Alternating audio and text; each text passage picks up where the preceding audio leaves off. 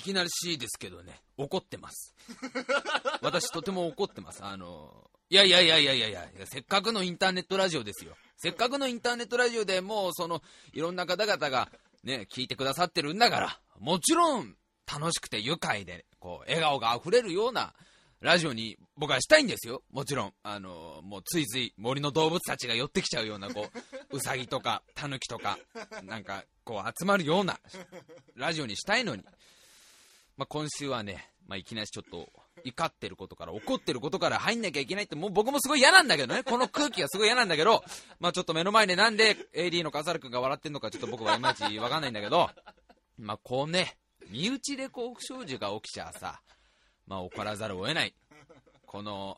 タイムマシン部ももう始まりまして、もう7回ですよ。もうそろそろ終わりでもいいかなと思ってる。僕以外にもみんな思ってますよ。もう聞いてる人ももういいかなと。もう、もうそろそろうちの iPod が限界だと。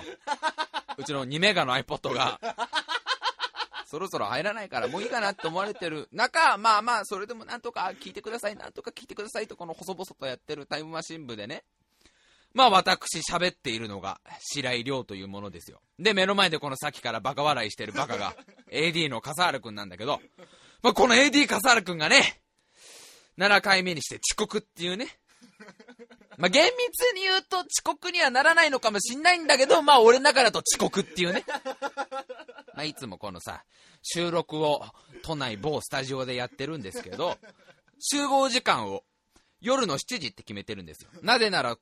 時15分からスタジオを借りてるから。ね。で、まあ7時に集まって歩いていこうって決まってんの。ね。笠原くんは AD だからね。AD さんだから、いつもは、まあ大体早くて10分前ぐらいには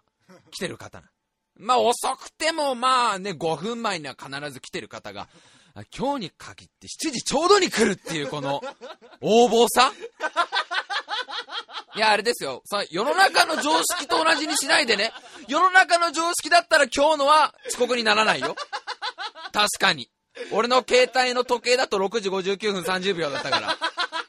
た、え、ていうかむしろセーフじゃんっていう、リスナーの声は今は無視しようじゃないか。これは俺と笠原の1対1の話し合いだろ。いや、僕が、僕はあれですよ。7時5分に来てもセーフですよ。なぜなら僕は演者ですから。ここははっきりしときましょう。笠原さんはアシスタントディレクターですよね。ねアートデザイナーじゃないですよね。AD さんですよね。まあ、いつも10分ぐらい前に来て一人で本読んでるじゃないですか。あんまりなんで早く来てるかもわかんないけど。僕はその手で今日ね、6時、約もう50分、うん、50分ちょい過ぎぐらい、52、3分には来てたのに笠原くんがいない。笠原くんが、いつもは6時50分にはいる笠原くんが、6時53分になっても、池袋駅前にいない俺がどんだけ心細かったかが分かってるの確かに、いや、ここまでの流れを聞いて、え、6時59分30秒についてんだったら全然セーフっていうか、いや、白井さんあんた7時5分に来ちゃダメだろって。そこ対等にやっとけよって声は皆さんちょっとお静かに願いたい。それはお静かに願いたい。これは俺と笠原の1対1との話だから。じゃあ、そんなのインターネット乗っけんなよって言われたらそこまでだけど。そういう内輪もめは、あと、後でやれよ。先にその愉快で楽しい動物たちがわーわー寄ってくる、そのなんか、熊さんとか、うん虎さんとかが寄ってくるようなラジオやれっていう声はちょっと黙っていていただきたい。僕がその、笠原くんが来るまでの約6分半、6分30秒、どんだけ不安だったかっていうのが、分かってらっしゃるんですか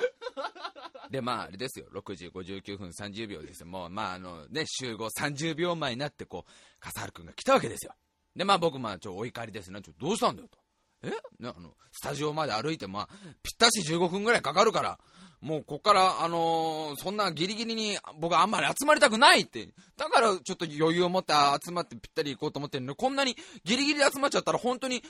途中寄り道も何もできないじゃないかって言って、もう怒ったら、笠原くんが、いや、これには訳があるんです。白井さんと。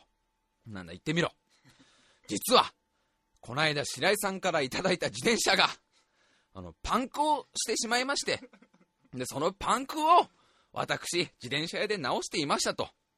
そしたら、思いのほかその修理に時間がかかりまして、本当に申し訳ないんですけど、えー、まあ、遅れてはいないんですけど、まあ、ギリギリの時間になってしまいました。っていうね、ふざけたことを抜かすんですよ、こいつが。どこの世界にね、自転車の修理をしていってね、遅れるバカ、まあ、分かりづらい、遅れちゃないんだけど、その俺の中での笠原君がいるべき時間に遅れるバカがいるんだよ、お前を。って聞いたら、まあ、あの、先々週の放送を聞いてくださった方なら、まあわかるんですけどね、僕が4年間乗った自転車を、まあちょっとあの、いろいろ諸事情がありまして、笠原君に譲るっていう展開になりまして、まあ笠原君が今僕のその要は、あれですよね、まあ中古車、いや、新古車に近いよね。4年しか乗ってないから、たった4年間。いや、普通自転車ってあの2000年ぐらい乗るもんなんですよ。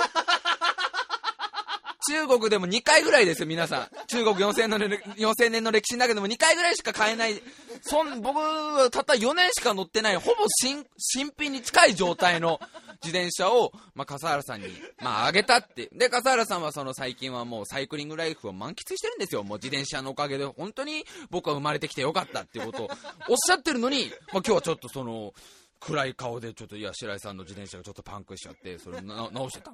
で、そのパンクっつったってお前、そんな5分ぐらいで治るもんなんでそんないっぱい時間かかってんだって聞いたら、まあ自転車屋さん持ってったんだと。したら自転車屋さんの、こう、まあ主人が出てくるね。自転車屋さん職人がこう出てきて、で、俺の、こう、自転車を見るなりに、何乗ってんだお前はと。ちょっと強めの口調で、お客さん、こりゃないよみたいな。これどうしたのこの自転車。あのー、いや、こっちも商売だからやるけど、直せないもんは直せないんだよ。ぐらいのトーンで言われると。なんでも、ただのパンクじゃないんだと。えー、後ろのタイヤがまあ、笠原さんパンクしたらしいんですけど、まあ、その自転車屋さんに言わせてもらうと、スポークって部分皆さん分かります？自転車のタイヤのこの中心に向かって何本かこの細いさ、あの柱みたいのがさ、伸びてるじゃない？要はタイヤを円形に留めるための、まあ柱みたいのが、まあ大体20本ぐらいね、細くこう何本もついてるんですけど、そのスポークがかなりの量折れてると。で、脅しでも何でもなく、まあ、あの、お客様はこのままこの自転車を乗られると、そのタイヤがちょっと面白い感じになりますと。綺麗な円形から、まあ、アメーバみたいな形になりますよと。あの、お客様、あんまあ、まあね、お客様だから、まあ、こういうのも言うのあれだけど、あの、正直いつ壊れるか分かりません。今回はパンクで済みました。明日ちょっともうタイヤがこう、台形とかになるかもしれないぐらい、今結構ギリギリですよみたいなこと言われたっていうさ、失礼な話だよね。俺が4年間乗り続けた愛車をなんか、ポンコツチャリでポンチャリ扱いするわけだよ、笠原くんが。で、まあそれでも、まあまあしょうがない。まあ別にね、買える、他の新しい自転車買えるわけにもいかないから、なんとかしてそのパンクを直してくださいって言ったら、まあその自転車屋さんが高田の馬場、東京の高田の馬場ってとこだったらしいんだけど、自転車屋さんが言った言葉が、とりあえず池袋まで持てばいいんだよね。えー、大体ね、自転車で走って10分の距離、10分間持てばいいんですよね。お客様、その後はどうなるか分かりませんと。それぐらいこの自転車ギリギリですと。もういわば、要は奇跡の自転車ってことでしょ。今こうやって走っていられるのが奇跡っていうぐらいの状態の自転車だ。買い替え、買い替えろぐらい言われたと、笠原くんが。こっちはもう責任持てねえからと、これで事故っても。あの、ここまで聞いちゃうとな、あの、この番組を聞いてくださってる方もな、何そんな白井さん、廃車寸前の自転車を、もうその、後ろの後輪が、ひょっとしたら、もう飴のように、飴細工のように溶けるかもしれないっていうぐらい限界まで来てる自転車を、白井さんしかも4000円の撤去費用を笠原君に出させてあげたのみたいな話になってくるけど、違うんですよ今現在、笠原さんは乗れてるんです。確かに今日その自転車屋さんに、もうこれはミラクルだと。この自転車が今走ってることはミラクルに近い。いや、あの、えー、もう、いや、お客様だから、まあ、こっちも商売だからお金をもらったりやるけど、こ、これは、自転車へのプライドとして言わせてくれ。これは自転車じゃないぐらいの、ものだって言われたってなってるけど、走ってますからね。で、笠原くんはなんだかんだ言ってもその高田の馬場から池袋まで来てますからね。これはやっぱりその笠原さんに自転車をあげた僕のおかげってことになりますから。ただ難しいところが、これで笠原さんがその自転車を乗っていて、まあある日その後輪がね、スポークが何本が、何本漏れてる後輪がそのぐにゃぐにゃぐにゃぐにゃぐにゃってなってこう飴細工みたいに溶けて、まあ笠原くんがなんか国道沿いとかで大きく横転して、まあなんかダンプカーかなんかにバコーンって跳ねられて、まあちょっと三途の川を渡って、まあ黄泉の国って新しい住所に住むことになったら、これどうすんの？俺のせいなんの？少し。俺ちょっと怒られたりすんの？じゃあこの放送は全部ピーにしよう。今までの部分。私は怒ってるんです。ピータイムマシーン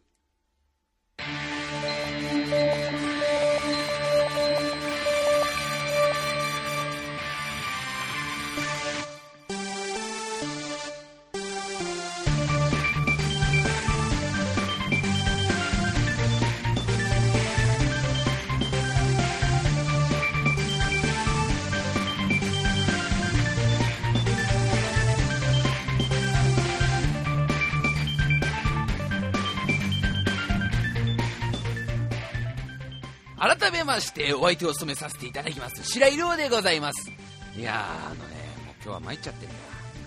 いや別に AD の遅刻はそんな怒ってないっていうか遅刻してないんだよ現実厳密に言えば。それは怒んなくていいとこなの。ただ単にいつもよりちょっと笠原君が来たのが遅れてたから、ね、遅かったから不安になったっていうそのイライラをぶつけちゃっただけ。ごめんね。もう素直に伝えられなくてこの思いが。俺で全然待ってたんだよ笠原君のこと。をいつまでも。私松葉状態だったの。げんなりなんですよ今日僕は。あの今日ちょっともうあの死んでしまおうかなと。もう僕が先に三途川三途の川渡って新しい住所を読みの国にしようかなと。パスポートもそろそろ出してもらってビザも発行してもらって、まあ、読みの国練馬区あたりに住もうかなと思ってたんですけど。そういうのもさもうやってらんないんだよね。もう本当に怒ってる本当に怒ってる。何に怒ってるって？自分に怒ってる。今日ね今日ね今日の朝ねあの TBS っていうさあのテレビ版テレビのあの会社あるじゃないですか。でその TBS さんがさ、まあ、テレビのチャンネル持ってるじゃないですか。で朝の時間帯にさ花丸マーケットっていうねもう何年ぐらい続いてるのかねあれはもうもう10年ぐらい続いてる人気番組があるんですよ。それがまあやってるんですよ。で僕は別に普段はそんな花丸してませんから、そんな花丸市場に僕は繰り出さないんですけど今日その花丸マーケットにゲストが来ますと。でそのゲストがなんと僕が17歳から大ファンの麻生久美子様なんですよ。女優の。日本を代表する大女優の麻生久美子様ですよ。あの肝臓先生代表作ね。日本アカデミー賞を取った肝臓先生とかね、えー、夕凪の街桜の国とかさ。あのキャシャーンとかね、まあ、僕がひまわりとか好き。ひまわりって映画を見て好きになったんですけど他にも贅沢な骨とか。あドラマだと時効警察とか。もうこのまま麻生久美子トークで1時間ぐらい続きます。いやもう4時間ぐらい続けますけど、まあ、僕が17歳の時から今24ですから7年間ずっともう愛してやまない大女優の麻生久美子様。普段はなかなかそのバラエティなんか出ない方が、まあ、その花丸か、まあ、マーケット？花丸マーケットかなんかに、まあ、出ると。でそれを僕はその昨日の夜にインターネットの情報で知ったんですよ。で、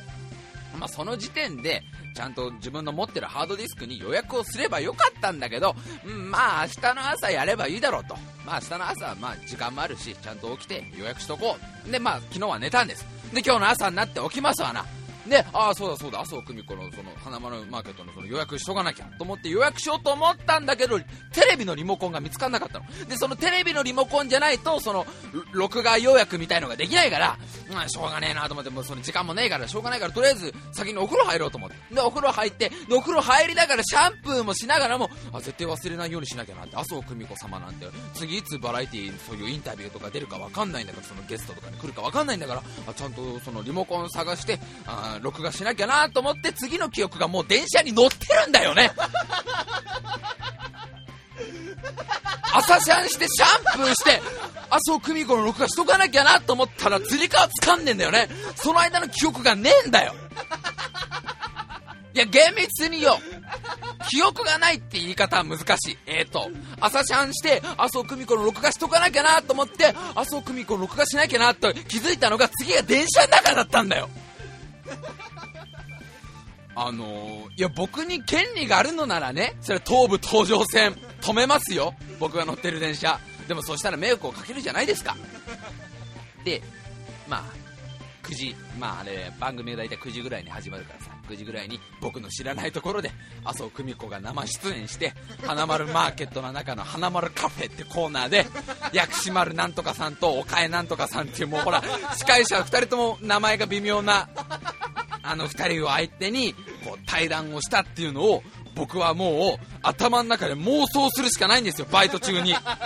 バイト中別にこうテレビとかもありませんから今頃こう麻生さんが来てるんだろうなって。でまああのお昼ぐらいになってさインターネットの携帯でちょっとインターネット開いてさその、まあ、掲示板みたいに開くじゃないですか。麻生久美子掲示板みたいな開くともういかにその麻生久美子の笑顔が可愛かったかを淡々とみんながもうインターネットにこれでもかってぐらい書いてるんだよ。まあそう久美子さん普段はあんな笑顔するんだと。映画の中の銀幕の中の麻生久美子さんの笑顔もそれはそれは美しいけどああいうバラエティーに出てのああいうなんていうの？素の？素の笑顔ってあんなに可愛いと私思わなかったわみたいなのが掲示板にバーって書いてあるの。よし死のう。あのね僕はねなんでかわかんないけどね。大事なことを忘れちゃうんだよね。どうもさ、いや、記憶力はいい方だと思うんだよ。僕は、あの、幼稚園に入る前の記憶とかはさ、ありますから、僕は。これ珍しいんだってね。なんか周りに聞いたら、結構みんな、小学校の3、4年ぐらいからしか記憶ありませんって言うけど、俺バリバリその3歳の頃の思い出とかあるから、そういう意味での、このハードディスクの性能はすごくいいらしいのよ。だけど、ちょっとした保存が効かないのよ、僕の脳みそは。ちょっと取っとくみたいな。ね、あの、あれだな、だからメモリーが低いんだよね、パソコンでいうとこの。同時にウィンドウ開いとけないみたいな。ハードディスクの性能はそれは結構いいものだと思いますよ。それも4ギガぐらいあると思いますよ、僕は。みんな大体512メガバイトぐらいしかないんでしょハードディスクも。僕はもう4ギガでも5ギガでもあるんだけど、どうやらメモリーの方がそんなにないんじゃないかと。メモリが8メガぐらいのメガドライブクラスのやつなのかな要はシャンプーしてるっていうさ、えー、まああのね、ソフトを立ち上げて、ソフトシャンプーを立ち上げて、こう自動オート操作でこうシャンプーをやってると、同時並行で麻生久美子を録画しなきゃソフトが立ち上がってないんだよね。で、電車に乗るっていうソフトは、すっごくこの仕様が、使用する時に負荷かかんないから、その時になって、やっと、あ、テレビ録画しなきゃソフトが立ち上がって、あ、そう、久美子の録画し忘れたって。どうりもねこの記憶力がないっていうか忘れ物が多い。僕は昔からそうでね忘れ物の多い子だったんでさ小学校の時とか。まあ忘れ物をするんだよ。もうだってさ俺あの小学校の時自分の筆箱とか持ってくるじゃないですか。筆箱にこう鉛筆とか消しゴムとかさ、まあ、入れてさねあの学校に持ってきてそれで勉強するっていう時に僕はねもうね365日1年間があったら、まあ、350日は忘れるんだよ、筆箱を。残りの15日は何かっつったら、何か新しいこの鉛筆とか、新しい消しゴムを買ってもらえた次の日ぐらいは持ってくるんだよ。でもなんでかわかんないけど、忘れちゃうんだよ。で、その隣の席に座っていた女の子がもう1年間ずっと俺に鉛筆と消しゴムを、まあ、レンタルしてくれてたのに無償レンタルしてくれてたらさすがにその女の子のお母さんがお怒りになって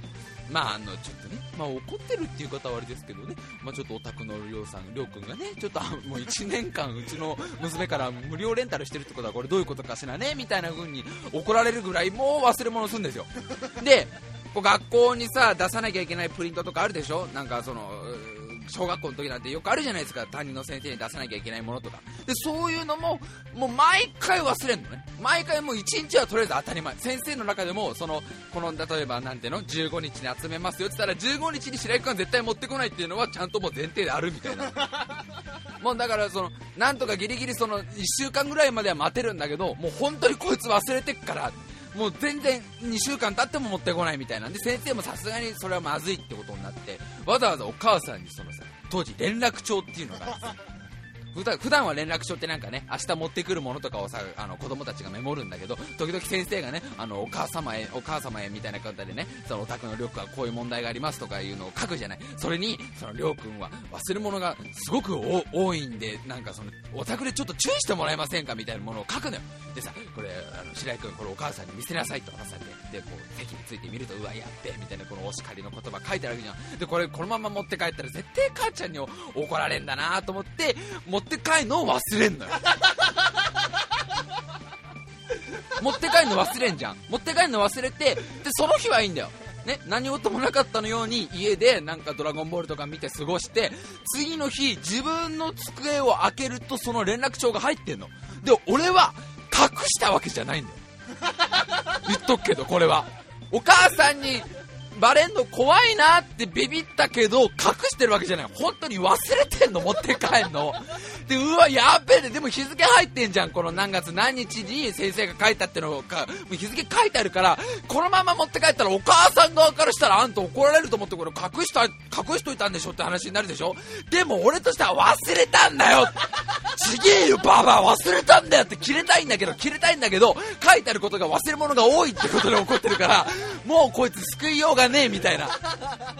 何あんたもう、どうしようもないじゃない。忘れ物が多いことで怒られている連絡帳をさらに忘れるってもうどうにもならないじゃない。でも大丈夫、怒られたこともすぐ忘れるから、同じ過ちを何回も何回もやるっていうね。まあ本当にちょっとね、忘れ物がね、多いんですよ。でさ、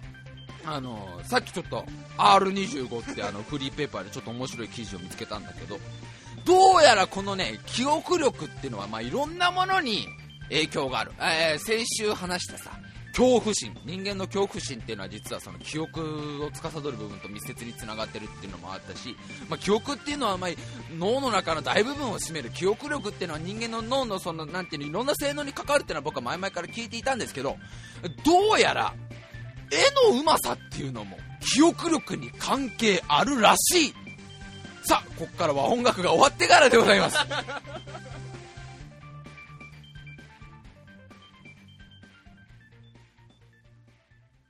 で美味しいカレーの作り方でございますけど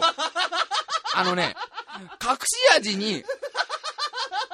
構ね、隠し味にみんなソースとか醤油とか入れる人がいるんだけど、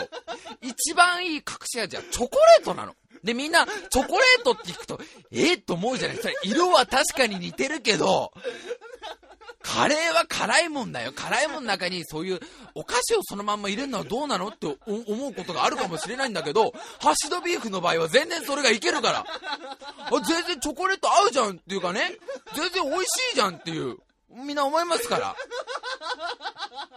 で、俺が、その小学校6年生の時に作ってもらったハッシュドビーフが、ハムスターの匂いがして、どうしても食べられなかったっていう思い出もあったね。あれもう、もう拡散しすぎて、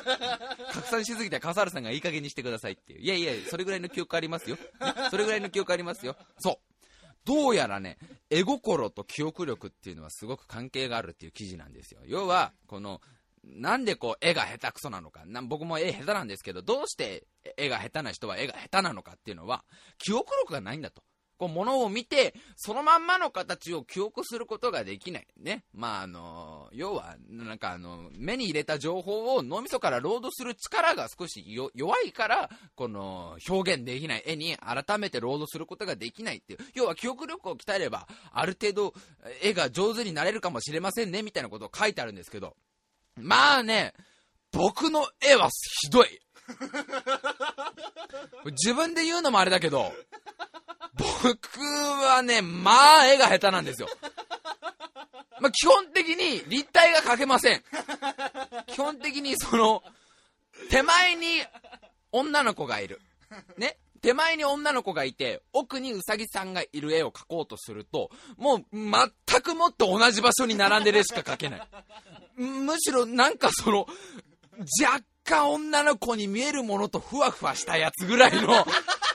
髪の毛の長さからして多分これは女の子って言いたいんだろうけど、レゴみてえな顔のやつと、この横にいるのこれ何これ？なんかふわふわしたやつ、なんかこの飛び出てるの、なんか2個ぐらいなんか飛び出てる、あ、うさぎなのみたいなものしか描けない。立体絶対描けないんですよ。奥行きがあるものはまず描けないし。僕があの小学校の時とか一番描けなくて苦しんだのが、あの手のひらをグーに握ったやつね。え今ちょっと番組 AD 笠原君が、え？って顔したけど、白井さんそれマジですか？この高笑い聞こえます？皆さん。ありえないでしょ。人のグーをかけないなんて。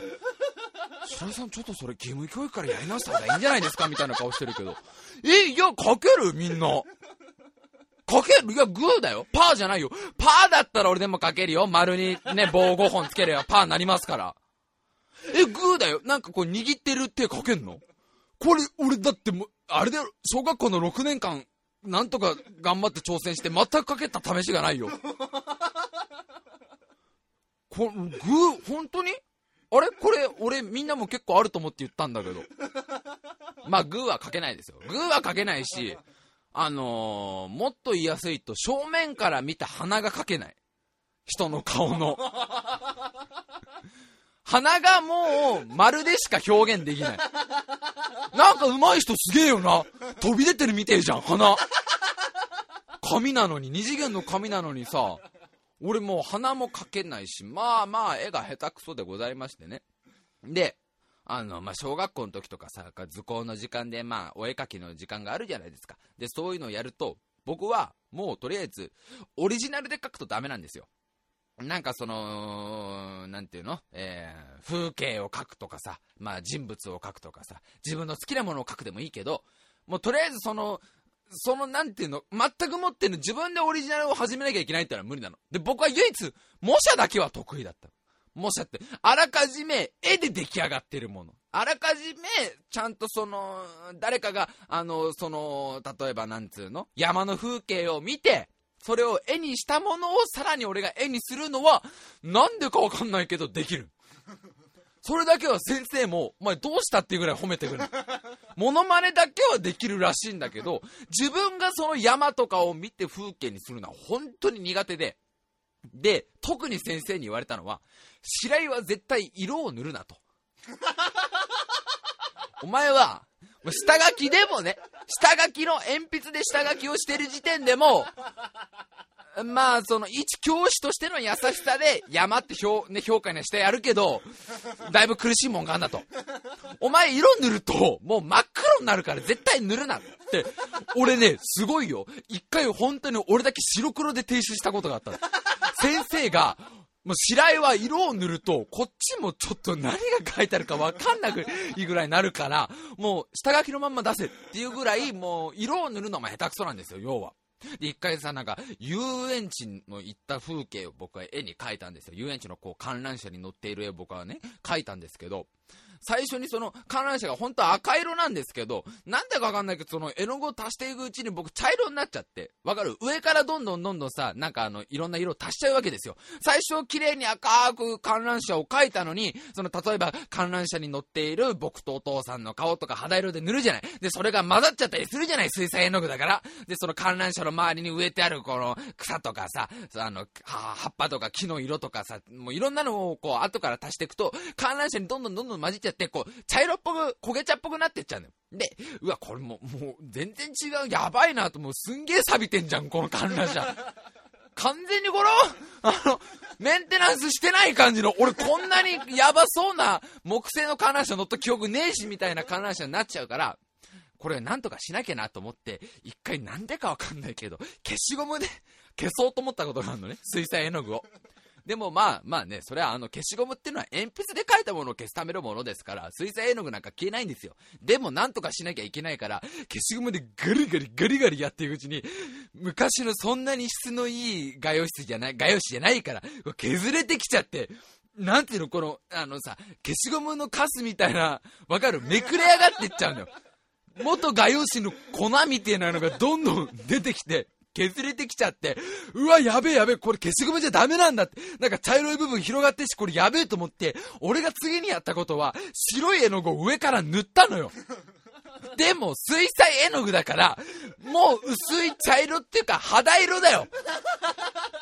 肌色でなんかボロボロになった画用紙に、肌色でしかも何回も何回も塗り返してるからもうぼやけてしょうがないみたいな絵になって、もう泣きながら先生に出して、これはなんだ？木を描こうとしたのかっていう。お前、こんなに大きい木はあったか遊園地にっていうように、もう僕は絵に色を塗るのも下手くそ。とにかく絵が下手くそ。これでもね、幼稚園の時にね、あの、絵画教室に行ってたんですよ。つうのも僕のお父さんがさ、あの趣味が絵画の人だった。ね、あの絵描き、絵描きさんだけでもないんだけど、まああのー、仕事の合間とかにちゃんと先生に習って、油絵を描いて、もう休日なんかよく親父はね、あのー、一人で油絵なんかを描いてるようなね、まあ今は完全にそれがパチンコにスライドしたわけなんですけど、はい。筆を握っていた手が今や完全にハンドル回す手になってるわけですけど、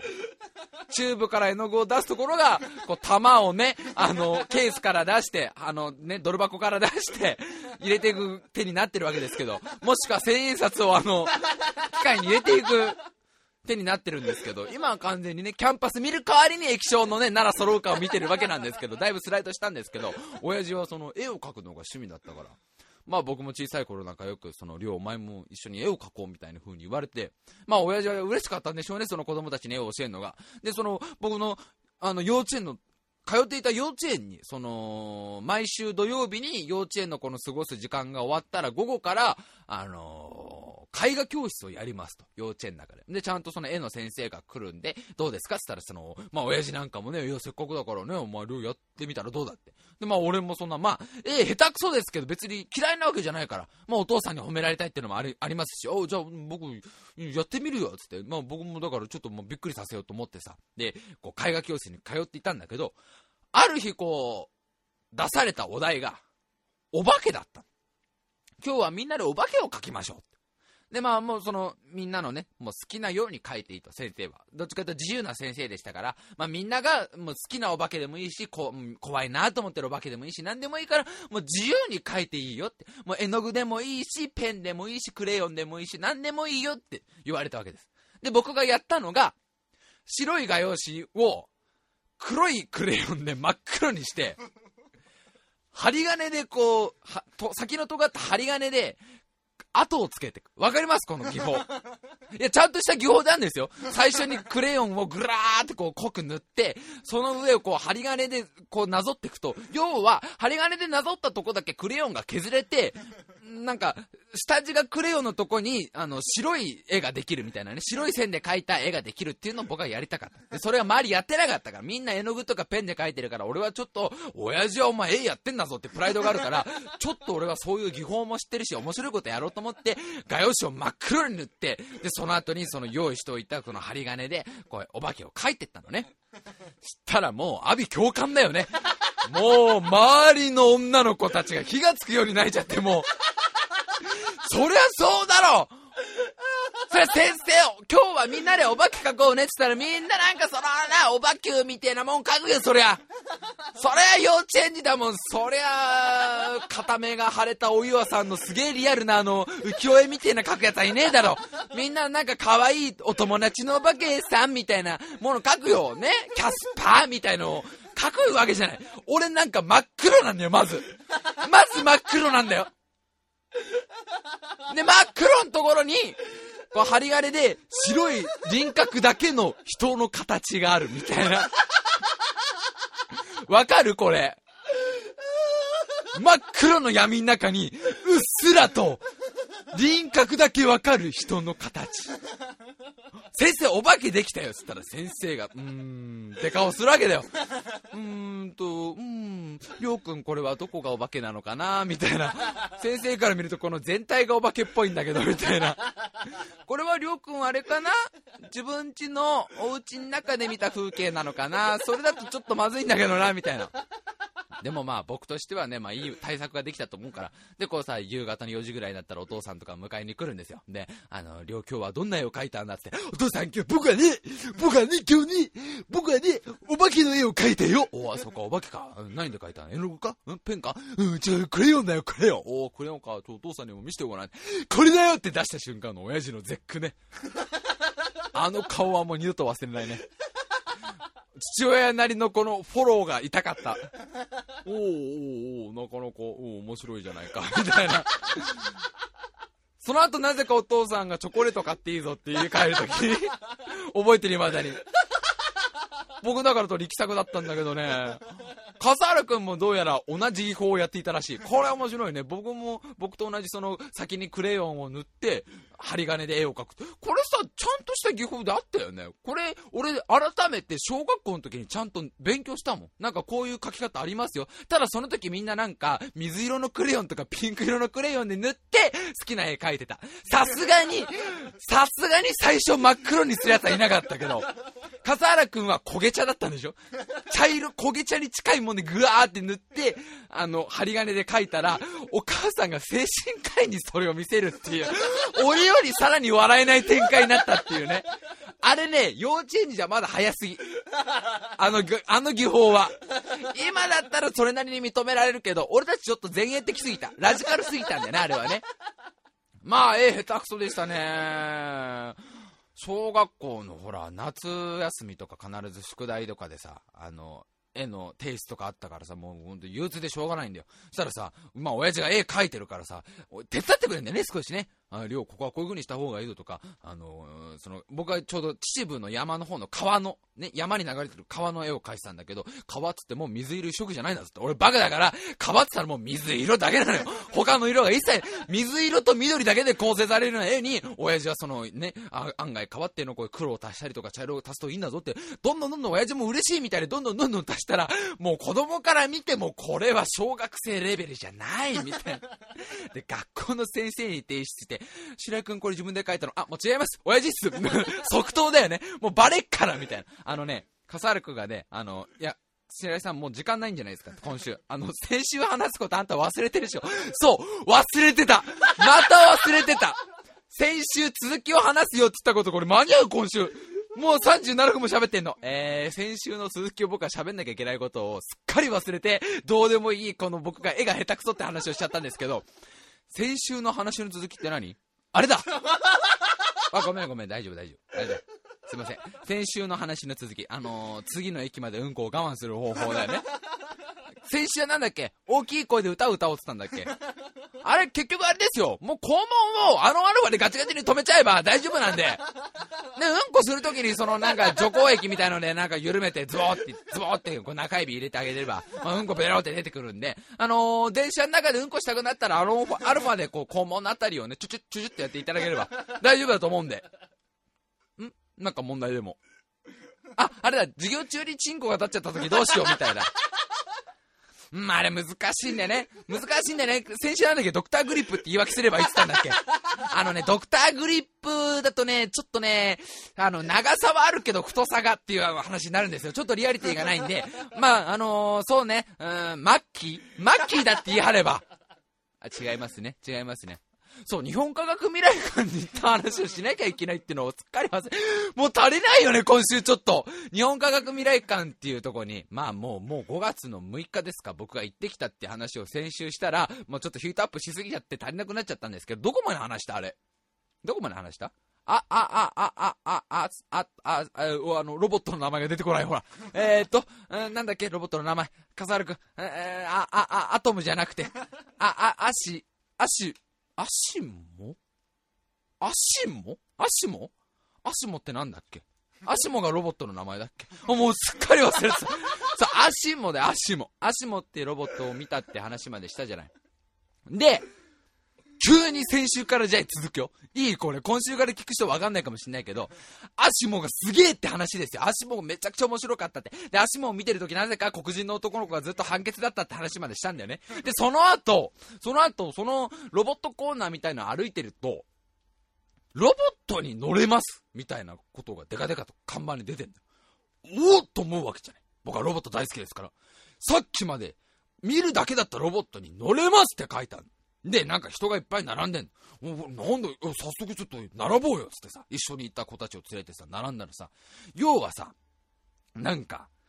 な、6、6個足のついてる雲の形をしたロボットがあるの。だけど大きさは、人が乗れる大きさじゃなくて、うん、プレイステーション3ぐらい、うん、なんつうんだろうな、む、む、スーパーファミコン2台分ぐらい、うん、なんつうんだろうな、初期のファミコンの2.5個分、なんつうんだろうな、な、そうパソコンぐらい。わかりやすい。ちょっとしたノートパソコンぐらいの大きさの、ノートパソコンぐらいの大きさに6個足がついてるだけの、あの、ロボットがえ、これに乗るのって？何それ？なんか俺たち体をスモールライトかなんかで小さくして、それに乗っかるっていうのはだいぶね、未来の進んだ話だなと思うんだけど、どういうことかなと思ったら、それは、そのロボットは動くだけなんだけど、そのロボットに要は目のところにカメラがついてますと。ね。で、すぐ横に操縦席がある。操縦席っつってももういっぺんに、ね、えっとね、いっぺんに6人かな ?6 人入れる操縦席があって、そのロボットについてる、目の部分についてるカメラと、このコックピットの中のモニターがリンクしてますと。要はこのコックピットの中で操ってると、まるでこの雲のロボットに乗ってるような感じになりますと。わかる？この言ってること。ね、だからバーチャル感覚で楽しめるっていうロボットですよっていうコーナーがあって、まあ面白そうじゃない？なかなか。でさ、そのコックピットがなかなかの作りでさ、すっごい、まあ、ね、10畳ぐらい広い部屋みたいな別に区切られててさ、でなんか、その雲の動きに合わせて、こう前後左右にちょっと揺れたりする。そういうなんかちょっと本格的になってたから、あ、これ面白そうで並ぼうと思って。で、並んでて、いよいよ自分たちの番に来ると。したら、なんと、お姉さんが言った言葉が、実はこの雲のロボット操縦できるのが2人なんですと。いっぺんに入るのは6人なんだけど、2人なんですよ。どなたか代表して、ちょっとあの、このロボット操縦したいって方いますかっつったら、まあもちろんね、せっかくその、かれこれ30分ぐらい並びましたから、ああ、僕、操縦したいなと思って横を向いたら、カップルがいるんだよ。カップルがいんの。もう男の子の方が、もう操りたくてしょうがねえっすって顔してるカップルが。で、女の子の方も、たけるくんが言うなら私もやるよ、みたいな感じの女の子なのよ。で、もうさ、どなたか操縦したい方いますかのいますぐらいのところで俺手上げちゃってんだよ。で、俺手一人上げちゃってるっしょねで、操縦できんの二人じゃん。で、カップルがもうさ、ちょっとざわついてんだよ。え、いいよ、私はいいよ、また並び直してもいいし、と。いや、でも、ど、いや、どうする？え、でも、お前操縦したいんだろ？いや、俺、俺、いや、でも、うん、いや、でも私、たけるくんと一緒にやりたいし、みたいなことを言ってんだようわーと思うじゃん、こっちも。もう、だって、初デートなのかもしんないよ、あのカップルが。初デートの、なんか、初めての共同作業がロボットの操縦なのかもしんないよ。その、雲のロボットも2人で操縦、なんで2人で操縦するかっていうと、要は、右半分の足を1人、左半分の足を1人で、こう、交互に足を進ませることによって、こう、ロボットが進んでいくっていうロボットだから、こう、1人ずつ必要なんだから、モロコの息の相性がさ、息ず、息の、もう、なんていうのこう、息をどれぐらいお互い合わせられるかっていうロボットなのにさ、もうカップルがもうすっごい、なんていうの、あーあみたいな空気だけど、俺手上げちゃってるしさ、なんかそっから下ろすのも、俺も乗りてえし、普通に。ね、しょうがないから俺一緒に連れてきた女の子一人お前ちょっとやれよ、つって、あじゃあ私やります、つってさ、じゃあ僕ら二人でさ、もうカップルの目線が怖くてさ、お前らなんでもないだろそこみたいな目で見てくんだけど、いよいよこう乗りますよ、ロボットに。で、なんかまあ、ほんと6人ぐらいが座れる、まあちょっと大きいね、椅子みたいなのが、それぞれ1個ずつ椅子が用意用意されてあって、で、コントローラーがなんてことない、プレイステーションのコントローラーをなんか流用してるやつなのよ。で、それをこの、あの、パイロットの人にね、1個ずつ持たされて、で、モニターがすっごいでかい。あのもう普通のテレビとかじゃなくて、本当に壁一面がもう天井まで全部モニターみたいな、映画館、ちょっとした映画館みたいなモニターで、で、こう、外の雲のロボットの目のさ、カメラから入る映像が映るわけじゃん。要はだから、その雲のロボットはパソコンぐらいの大きさなんだから、こう、なんていうの？普通の人が、か、もう画面全体に映るぐらい。わかる？これ言ってること。その、ね、あの、説明が難しいけど、小さいカメラからこう、小さい雲から見る世界みたいな感じよ。で、なんか私のこと見えますか？って係員のお姉さんとかが手を振ると、もう壁一面にお姉さんの顔が映るような感じなのよ。うわこれすっげえなと思って。で、こうお姉さんがさ、じゃあ私は指示出しますんで、まずは指示通り動いてくださいとか、まず前進してくださいとかやると、その、俺と横のこう、ね、横の友達とその息を合わせてこう二人でコントロールするのよ。で、まあ、あらかたやんのよ。その、右に回ってください、左に回ってくださいとか、更新してくださいとかいろいろやって、じゃあこの後、あの、自由に来ていいですよ、ね、自由にどうぞ動き動き回ってくださいとか言うわけよ。で、お姉さんが、ちょっとみんなをね、面白がらせたいみたいで、その雲のロボットのカメラに向かって、こう、おもちゃをさ、ボールを飛ばしてきたりとかさ、えー、なんていうの、あのー、ぬいぐるみをこう、ね、よこしてきたりするの。で、あ、ちょっと言い忘れてたけど、ちなみにモニターは 3D なのよ。最初にメガネ渡されんの。3D の、だから立体映像でお姉さんの投げたボールがこっちに近づいてきたりとか、なんかそのぬいぐるみが寄ってきたりするのよ。で、それを見て、なんかその俺たちも、おーとか言うわけだよ。でもなんか尺に触って、それが。何この手の上で踊らされてる感じ。何、何、な、なんかやだな、みたいな感じになってきて。なんかやだなと思って。ねなんかその、雲のロボットが2体あんのよ。2体あって、1台はその、外に並んでる人が遊ぶよみたいなロボットでずっと動いてんの。で、お姉さんが、じゃあ、目の前にある雲の、ね、雲さんのロボットのところまで行って、挨拶をしてみましょうかっ、つったら、もうカチンできちゃって。おい、幸子って、あ、幸子って一緒にいた友達なんだけど、お、幸子、ちょ、やっちゃおうぜと。え、しえさんやっちゃいますって。やっちゃおうぜと。もう、あの、全身、全身、あの、全身で、お辞儀するふりして、もう、あの、思いっきり体当たりかけて、なんか裏コマンドみてえので手法出して、ガトリングガンとか多分出るだろうと。やっちゃおうぜと。なんだあの、さっきからなんか俺たち命令通りにやってるだけじゃん。やっちゃおう？やっちゃおう？もう、うん、どんどんやっちゃおうって。で、お姉さんが、うん、ちょっと近づきすぎですよとか言ってるのに、俺たちずっとやっちゃおうぜ、やっちゃおうぜとか。いいよね、みんなもやっちゃおうぜってずっと言ってたら、これびっくり。こう、一定の時間がプシュー終わってさ、プシューって画面が終わるじゃん。で、あ、皆さん出てくださいってなった時に、係のお兄さんが来て、いやー皆さんノリノリでしたねって、え、どういうことですかって言ったら、中の声全部聞こえてましたよって。もう俺たち、並んでる時にさ、その声聞いてたはずなんだけど、操縦席の声が全部その外の並んでる人に筒抜けだったのよ。通りで並んでる人の映像見たらみんなこっち見て笑ってんの。何あの子たちみたいな感じで。俺らがずっとやっちゃおうぜ、あのお姉さんやっちゃおうぜとかずっと言って、おい、あれだ誰かよハッキングして足元が奪おうぜみたいな。足もまずハッキングで奪って、指揮官に置いて、おい、索敵班、周りのレーダーちゃんと見とけよとか、俺、もう、で、すっかりなんか艦長気分でいっぱい言ってたのよ。もう日本科学未来館は我々が占拠したとか、ロボット乗りながら全部言ってたのが、全部外の並んでるお姉さんとか、並んでいる人とかに、全部聞こえてたんだって。で、もう、その係のお兄さんがすっげえニッコニコで、いやー、こんなノリノリの人初めてにしたよ、みたいな感じで、もうめちゃくちゃその後その、俺たちを体買ってきたお姉さんを見るのが恥ずかしくて、もう、全部お姉さんの手の上で踊らされてたみたいな。よかったな、カップル、お前たちじゃなくて、てか、お前たちにやらしとけばよかったわって。でもカップルもなんかすごい楽しそうだったからよかった。なんかニコニコだったから、結果、結果オーライだった。で、もうやばいやばい。で、日本科学未来館のメインイベントまだ話してないんだよ、このじゃあ、日本科学館の未来、日本科学未来館のメインイベントはまた来週にしないと、今週はコーナーがあるから、今週なんとしてもコーナーやりたいから、えー、日本科学未来館その3は来週、来週ついに私が本当にこの日本科学未来館に行きたいと思った、あのメインイベントの話をします。というわけで、コーナー行きましょう、コーナー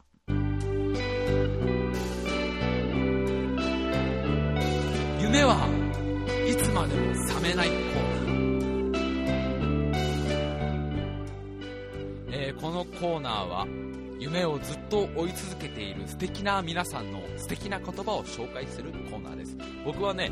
こういうコーナーがやりたくてインターネットラジオをやっているんだよ。わかるかね？何も愚痴とかさ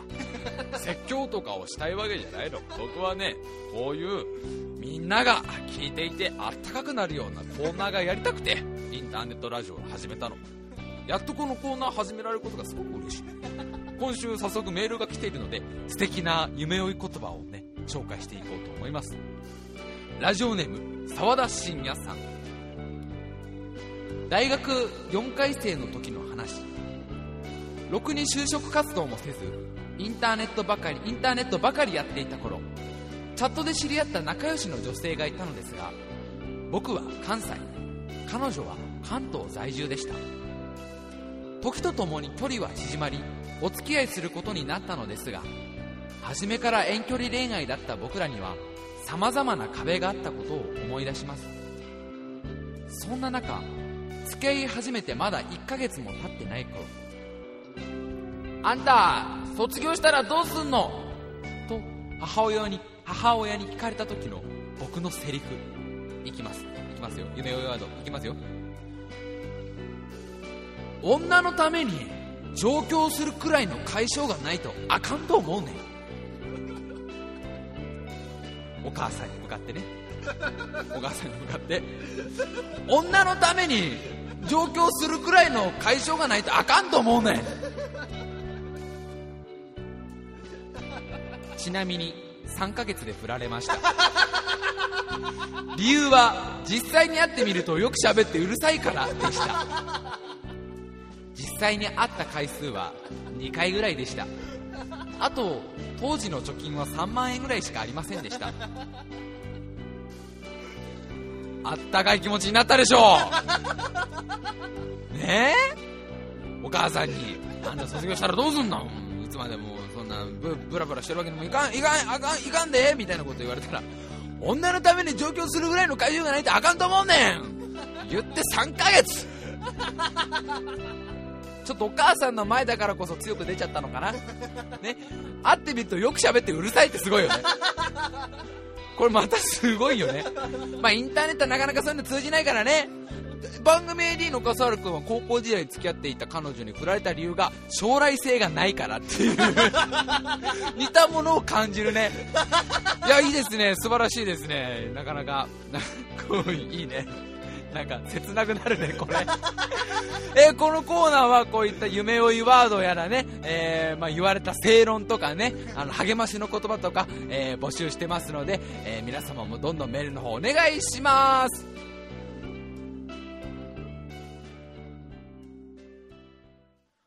さあ、ここでメールアドレス紹介しときましょう。えー、コーナー、夢はいつまでも覚めないコーナー、皆様のね、夢追いワードとか、えー、まあ、言われちゃった正論、お父さんお母さんに言われちゃった正論とかね、えー、友達に言われた、全くもって根拠のない励ましの言葉とか、いろいろ募集しております。えー、その他にも普通のお便りなどをどんどん募集してますので、送ってください。えー、メールアドレス、タイムハイフン部、アットホットメールドット CO.jp、タイムハイフン部、アットホットメールドット CO.jp、えー、スペルは、